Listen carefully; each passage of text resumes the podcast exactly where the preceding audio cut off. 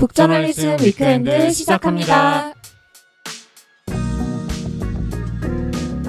현재를 해설하고 미래를 전망하는 소식을 살펴보는 weekend 이번 이야기는 백승민 에디터가 준비했습니다. 어떤 이야기 준비해 주셨나요? 혜림 씨, 이 에피소드가 업로드되는 날이 17일 일요일이에요. 네. 그날이 무슨 날인지 아시나요? 어, 9월 17일이요? 아, 제가 무슨 날 무슨 날 많이 외우긴 하는데 이거 좀 어려운데요.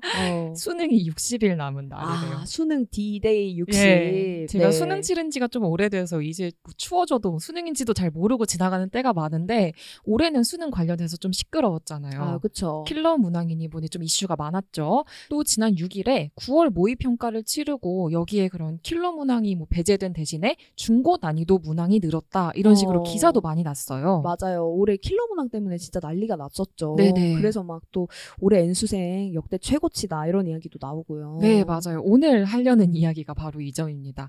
올해 대학 수학 능력 시험에서 검정고시 출신을 포함한 N수생, 즉 현재 고교 재학생이 아닌 응시자 비율이 35.3%로 나타났거든요. 어, 10명 중에 한 서너 명은 고등학생이 아닌 거죠. 네. 이게 1996년 수능 이후 28년 만에 최고치라고 합니다. 전체 응시자는 학령 인구가 줄면서 지난해보다 3,500명 가까이 줄었는데 네. N수생이랑 검정고시 응시자가 늘어난 거예요. 음, 그리고 여기에 이과생 비율도 역대 최대의 규모로 추정되고 있습니다. 네. 해리맴 씨 혹시 유튜브에 미미미노라는 채널 아세요? 어, 아, 저 그 사람 얼굴이 지금 아주 생생하게 떠오르거든요. 네. 그 막 공부나 수능이나 이런 거 관련해서 콘텐츠 만드시는 분 아니에요? 네, 맞아요. 그쵸, 그 그쵸. 수능 다가와서 그런지 자꾸 제 유튜브에 그 계정이 어. 뜨더라고요. 이제 좀 전에 말씀하신 거랑 같이 입시나 교육 콘텐츠 위주로 다루는 유튜브 채널인데 실제 수험생들 인터뷰하는 콘텐츠가 이렇게 쇼츠로 많이 나오거든요. 네. 근데 현역 학생들 인터뷰도 재밌지만 저는 이제 수능을 지나온 지 좀 되다 보니까 음. N수생들 뭐 사회에 이미 나왔는데 수능을 뭐 다시 치르거나 입시를 준비하는 사람들이 눈에 많이 보이더라고요. 어, 저는 그 얘기를 들었거든요. 이과생 비율이 특히 높다. 네네. 그 정보랑 석잔이 왠지 좀 알 것 같아요. 뭐 의대, 약대 이런 전문직 준비하는 사람들이 좀 많이 갈 것 같거든요. 네, 맞아요. 예상하는 그대로입니다. 직장에 다니는 사람도 다시 직장 몰래 이제 수능을 준비하거나 아니면은 음. 법학 적성 시험인 LEET를 준비해서 로스쿨에 가기 위해 시도하고 있습니다. 네. 올해 7월에 LEET가 치러졌는데요. 이 LEET 응시자 역시 역대 최다였습니다. 전년에 비해 응시자 수가 18% 이상 증가했고 여기에 30대 직장인들도 몰리고 있어요. 네. 저는 뼛속까지 문과라서 사실 주변에 의대를 새롭게 준비한다 이런 사람은 없었거든요. 그쵸, 주변에 이과생이 많이 없죠. 잘 뼛속까지. 문과면. 어. 네. 그리고 제가 북저널리즘 뭐 이전 직장에서 또래 동료들이랑 이렇게 친해져서 좀 물어보면은 은근슬쩍 좀 고백하는 동료들이 있었어요. 어. 나 사실 LEET 준비해, 노무사 아. 준비해. 그리고 뭐 실제로 시험 보고 오고. 아, 그렇네요. 아무래도 불안하니까 그런 거 아니겠어요? 뭐 그렇죠. 대학을 다니고 있어도 직장을 다니고 있어도 아, 내가 이걸 언제까지 해야 할 수 있을지 그런 것도 불안하고 맞아요. 네, 한때는 그 뭐 아, 뭐 대학 다니는데 잘 되겠지. 아, 제가 뭐, 좀 그런 편이었죠. 뭐 소속감 그런 그런 것만 있어도 이제 불안함이 좀 충족이 됐는데 점점 더 이제는 같은 대학을 다닌다고 해도 뭐 그렇게 뭐 소속감을 느끼는 것도 아니고 네. 점점 더 각자 도생 사회가 되다 보니까 이 소속만이 아니라 나만의 좀 확실한 무기가 있어야 한다 이런 생각들을 좀 하는 것 같아요. 맞아요. 지난 화요일과 목요일에 북저널리즘 explained로도 우리가 대학과 취업에 대한 이야기를 나눴는데 좀 관심 있으시면 읽어보시면 좋겠어요. 음. 오늘은 그래서 우리 특히 30대 초반이 느끼는 불안감에 대해서 알아보고 또 같이 생각해보고 싶어서 북저널리즘 시리즈 불안한 어른이라는 오. 책을 들고 왔습니다. 제가 목요일에 그 취업 관련한 ex 쓰면서도 살짝 참고를 했었는데요. 저자가 대한민국의 30대 싱글들을 만나고 소통하면서 그 마음들을 날 것 그대로 담아낸 책입니다. 2018년에 인터뷰를 진행을 했어요. 네. 그래서 당시 인터뷰를 한 사람들이 1987년에서 1989년생들이었습니다. 음. 당시에는 30대 초반이고 지금은 30대 중반 정도 된 나이죠. 네. 경제학자 그 우석훈의 88만 원 세대라는 책 어. 혹시 그렇죠. 아주 상징적인 책이죠. 그렇죠. 상징적인 어. 책이죠. 당시에 그 세대 간 불균형 문제를 다룬 책이었는데 이 88만 원 세대의 막내격 되는 사람들이 87에서 89년생들이었어요. 어. 이 세대가 부모 세대보다 풍요로운 환경에서 자라고 더 많이 배웠는데 동시에 역사상 처음으로 부모보다 가난한 세대가 된 거죠. 어, 한창 왜 그 지금은 좀 지난 것 같은데 뭐 금수저, 은수저 뭐 이런 얘기하면서 그쵸 수저계급론. 그쵸 수저계급론 얘기가 나왔었잖아요. 저도 이 책을 읽었는데 뭐 어떤 노력을 해도 수저의 색깔을 바꿀 수 없다고 생각하기 때문에 뭐 부동산 주식이나 코인처럼 그런 한 방을 노리는 거다 이런 이야기도 좀 인상 깊었거든요. 음. 좀 그런 생각 들어요. 30대라는 나이가 뭔가 상징성이 있잖아요. 제가 음. 30대죠. 그래서 이 김광석 뭐 서른 즈음에라는 노래도 있고 뭐 최영민 시인의 그 서른 잔치는 끝났다. 아니 잔치는 끝났다라는 말이 너무 슬프지 않나요? 파티 이제 잔치는 없다. 그러니까요. 근데 사실 좀 30대 들어갈 때 아 내가 30 아, 어떻게지? 이런 상 어떻게지? 어떡하지? 이런 상상 좀 하긴 하죠. 어. 그쵸. 어떻게 살아가지? 막 이런 혼란에 사실 20대에서 벗어나서 이제 안정에 접어들어야 되는 시기 같은데 왜 이상하게 내 주변에는 막 다들 안정이 되고 그러고 있는데 나는 왜 이렇게 안 되고 있지? 온라인에 보면 그런 사람들 많은 것 같은데 왜 현실 세상에선 그런 사람들이 없지? 이러면서 음. 점점 소외되고 뒤처지는 느낌이 들게 되죠. 저도 사실 30대인데요. 저만 봐도 안정된 상황인가라고 하면은 잘 모르겠거든요. 어. 아니 물론 안정이라는 게 어떤 상태인지는 각자 좀 정의하기마다 다를 거예요. 저도 뭐 제 상태를 그렇게 싫어하는 건 아닙니다. 근데 우리 사회가 좀 정상이라고 생각하고 어른이라면 다들 이 정도는 돼야지라고 하는 요건들이 있잖아요. 대학도 나오고 뭐 직장에서 자리도 잡고 어, 결혼도 하고 차도 자산도 있고 쌓, 쌓고 어. 차도 있고 그 제 친구들 중에서 이런 친구들 사실 손에 꼽거든요. 어. 그리고 이 요건들 중에서 뭐 네 개는 충족해도 하나는 안 충족하고 어. 두 개는 있어도 세 개는 없고 이런 친구들이 거의 대부분이에요. 지금 30대는 우리 사회의 다차원적인 불평등이 집약적으로 또 가시적으로 드러나는 세대입니다. 근데 형구 에디터 말한 것처럼 우리가 30대에 대해서는 이 사람들이 좀 어느 정도 안정됐을 거다. 음. 청년층은 20대다. 이런 식으로 좀 생각하는 경향들이 있잖아요. 그러다 보니까는 청년 담론이나 연구도 좀 20대에 집중하고 있고 30대에 대한 연구는 좀 부족한 거죠. 어. 이 책이 파고든 지점이 거깁니다. 우리 사회가 기대하는 어른의 조건과 좀 멀리 떨어져 있는 30대, 싱글이고 소득도 평균보다 조금 낮은 그런 고실업 저성장 시대에서 불안한 30대를 보내고 있는 그런 사람들의 이야기를 다룬 거죠. 어, 아, 근데 또 이런 생각도 들어요. 사실 불안이라는 게 한국에서는 좀 보편적인 감정이잖아요. 맞아요. 50대도 불안해, 40대도 불안해, 20대도 불안해, 그리고 또 이제 60일 있다가 수능 치를 10대들도 불안할 거 아니에요? 아유, 얼마나 어, 불안할까요? 이 30대의 불안은 다른 세대의 불안과 무엇이 좀 특별하게 달랐나 이 부분도 궁금해요. 그렇죠. 문제는 불안 그 자체가 아니라 불안이 어떤 모습인가를 보면 좋을 것 같아요.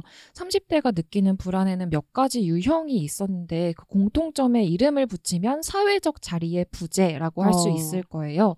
30대가 됐으면 이제 독립된 어른으로 살아갈 걸 기대받고 자신도 이제 서른이 되면은 당연히 그럴 거라고 생각을 했는데 막상 이제 서른이 되고 보니까 현실은 어. 독립할 수가 없는 어. 거예요. 고용이나 주거 같은 물리적인 요건들도 그렇고 직업이나 결혼에 있어서는 주변에서 계속 압력이 들어오고요. 또 SNS가 발달하는 때니까 이 주변 친구들이 얼마나 잘 살고 있는지 눈에 바로바로 들어오잖아요. 그쵸. 그러니까 또래 압력 같이 타인과의 비교도 하게 된다는 거죠. 인터뷰에서 한 답변자는 이렇게 이야기합니다. 계약직으로 계속 일할 수 있는 건 아니잖아요. 하다가 잘리면 또 다른 데 가야 하고 왔다 갔다 해야 되는데 20대 때는 젊은 나이니까 얼마든지 할 수 있는데 요새는 수입이 안정적이어야 뭘 해도 하니까요. 아, 좀 마음이 아프네요. 이게 또 얼마 전에 2030 신용대출 연체율이 1년 새에 두배 올랐다 이런 기사를 또 봤거든요. 그렇죠. 뭐 flex, YOLO 이런 이제 용어들이 한창 또 휩쓸지 않았습니까?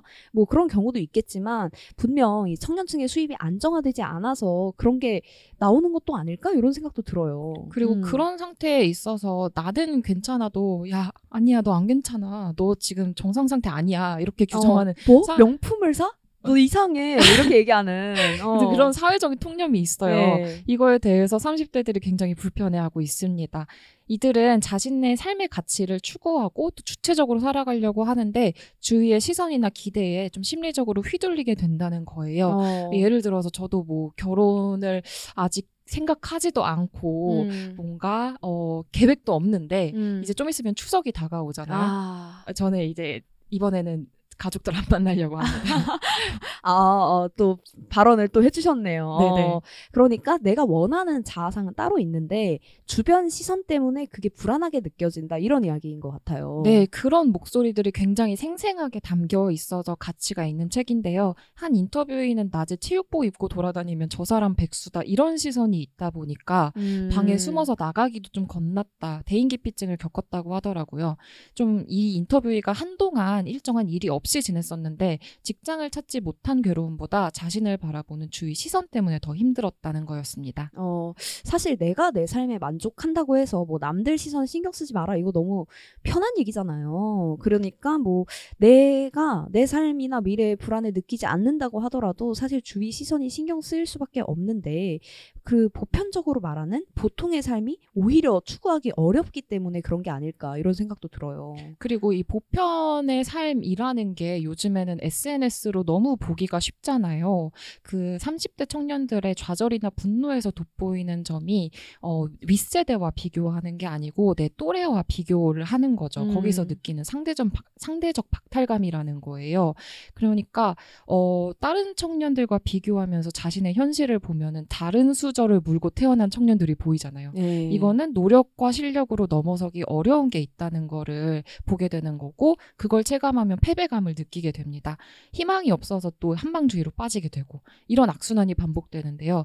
앞서 수능을 다시 치고 리트를 준비하는 청년들 이야기를 했잖아요. 지금과 다른 삶, 더 나은 삶에 대한 이제 가능성을 상상하기 때문에 청년층은 그나마 가지고 있는 자산인 시간을 가지고 자신의 삶에 대한 투자 내지는 한 방을 노리고 있다는 생각이 음. 듭니다. 그리고 그 이유가 되는 건 역시 그 보통의 삶이라는 스테레오 타입이겠죠. 어, 사실 그 화이트 칼라의 정규직 노동자라는 게 안정적이긴 해도 모두가 그걸 원하는 건 또 아니잖아요. 북저널리즘 시리즈 중에서도 인디펜던트 워커나 블루 칼라 프리워커 같이 이 사무실에서 나와서 자기만의 일을 하거나 육체 노동을 하는 청년들을 다룬 책들이 있어요. 그렇죠. 그 블루 칼라 프리워커는 또 제가 편집에 참여를 했고 인터뷰도 했는데요. 뭐 목수도 있고 그 안에 뭐 환경 공무원 아니면 뭐 건설 현장 뭐 시행사에서 일하는 노동자도 있고 뭐 여러 가지 있습니다. 젊은 농부도 계시고요. 이 육체노동 관련 직업에 종사하는 이 청년들을 만나 보니까요. 사실 좀 그래요. 이 기성시대 문법으로는 원래 좀 몸이 힘들고 전망이 어둡고 오래 일하기 힘들다 이런 게 좀 육체노동에 갖고 있는 그런 인식이잖아요. 근데. 어, 막상 만나 보니까요. 되게 멋있어요. 오. 맞아요. 일단은 그러니까 딱 봤을 때 멋있다는 느낌이 듭니다. 그러니까 되게 자유롭고 사람이 되게 여유로워요. 음. 네. 네, 그런 느낌이 들고 또 이렇게 일을 하는 거를 쭉 얘기를 해보면서 이 사람의 어떤 워라벨이라든지 그런 것들을 듣게 되잖아요. 근데 어 그런 생각 들더라고요. 막 이제 어 나도 해볼 수 있겠다. 어. 어, 한번 해보고 음. 싶다 이런 마음이 들 정도로 좀 그렇더라고요. 그래서 저는 이게 좀 약간 그런 거 있잖아요. 왜 육체 노동을 젊을 때 한다고 하면 약간 갓생이라는 키워드에서 좀 멀어진다 약간 이런 느낌이 들 수 있잖아요. 네. 보통 이제 일반적인 시각에서는. 그렇죠. 근데 저는 상당히 좀 뭐라 그래야 되지 자유를 많이 느꼈고요. 누구한테는 좀 약간 유별나게 비칠 수 있는 그런 직업이지만 각자에겐 되게 합리적인 선택이었다 이런 생각이 좀 들었었습니다. 음, 이제 좀 바뀐 것 같아요. 그리고 실제로 불안한 어른이라는 책에 나오는 이 30대들도 음. 비정규직이라고 할지라도 불안한 상황 속에서 자신들을 좀 몰아넣지 않고 정당한 보수랑 대응만 있으면은 비정규직도 나쁘지 않다라고 생각을 어. 하고 있었습니다. 비정규직 자체가 아니라 이 문제는 부당한 처우인 거죠. 그렇죠. 네, 정규직 전환에 치우쳐진 그 청년 정책이 역설적으로 비정규직 청년을 불안정하게 내몰고 있습니다. 이들한테 필요한 것은 다양한 노동 형태에 대한 인정, 그리고 정상 가족인 그 4인 가족 말고도 다양한 가족 형태를 인정하고 싱글들을 위한 복지 혜택이 주어지는 것. 어. 요약해서 말하자면 우리 사회가 지금 생각하는 정상성 이외에 다른 상상력이었습니다. 이 범주라는 게 쪼개고 쪼개고 쪼개고 쪼개고 하면은 결국 구분의 의미가 없어지잖아요. 그렇죠. 나도 소수자고 너도 소수자고 우리 모두가 소수 자면은 소수자라는 거 자체에 뭔가 차별성이라든가 의미가 없어지게 되는데 우리 사회에 좀 그러한 시각이 더더욱 필요하지 않을까라는 생각이 들어요. 불안한 서른의 경우 북저널리즘 홈페이지에 유선홍님께서 리뷰를 남겨주신 게 있는데요. 음. 불안한 어른, 각자 다른 인생을 살아가는 30대들이 공통의 불안감과 열망을 안고 산다는 사실에 내면의 위로를 받는 것 같습니다. 이런 리뷰 남겨주셨어요. 음. 유선웅님의 리뷰처럼 30 30대들의 그 내면을 잘 담아낸 책을 한번 읽어보고 싶으시다면은 불안한 서른 그리고 다양한 삶의 방식을 좀 탐구해보고 싶다. 그렇다면 앞서 말했던 북저널리즘 시리즈 중에 인디펜던트 워커 그리고 블루 칼라 프리워커에 이것들이 잘 드러나 있거든요. 음. 그래서 내가 현상을 짚어보고 싶은지 아니면 새로운 가능성을 상상하고 싶은지 이거에 따라 책 좀 골라서 읽어보셔도 좋을 것 같아요. 네. 수능을 다시 준비하는 이 20대와 30대의 이야기 에서 출발해서 불안한 30대 그리고 정상성에 대한 사회의 인식까지 폭넓게 이야기 나눠봤습니다. 인상 깊은 구절 하나 꼽아주시면서 마무리하면 좋을 것 같아요. 네, 이 우리 사회에서 30대가 어떤 의미인지 좀 짚고 있는 구절인데요. 생애 주기 개념에서 서른이라는 나이는 여러 가지 의미로 경계에 있다. 길목에 서 있다는 점에서 여전히 다양한 가능성이 존재하지만 어느 쪽이든 삶의 방향을 결정해야 한다는 점에서는 부담스러운 위치다. 그래서 힘겹고 불안한 시기이기도 하다. 무엇보다 서른은 사회적으로 어른이 되는 것을 기대받는 나이다. 꿈을 위해 자충우돌하거나 방황하는 청춘은 30대에게 기대되는 삶의 모습이 아니다. 서른은 경제적이든 정서적이든 독립된 인격체로 살아가기를 요구받는 나이다. 30대 싱글은 안정된 직업과 결혼이라는 이중의 압력으로 그 부담감이 더 크다.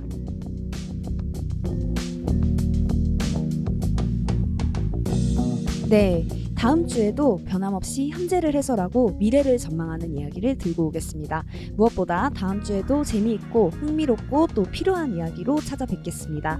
북저널리즘 위크엔드는 북저널리즘 웹사이트와 애플 팟캐스트, 스포티파이, 네이버 오디오 클립 그리고 유튜브에서도 만나보실 수 있습니다. 그럼 다음 주도 위크엔드에서 만나요.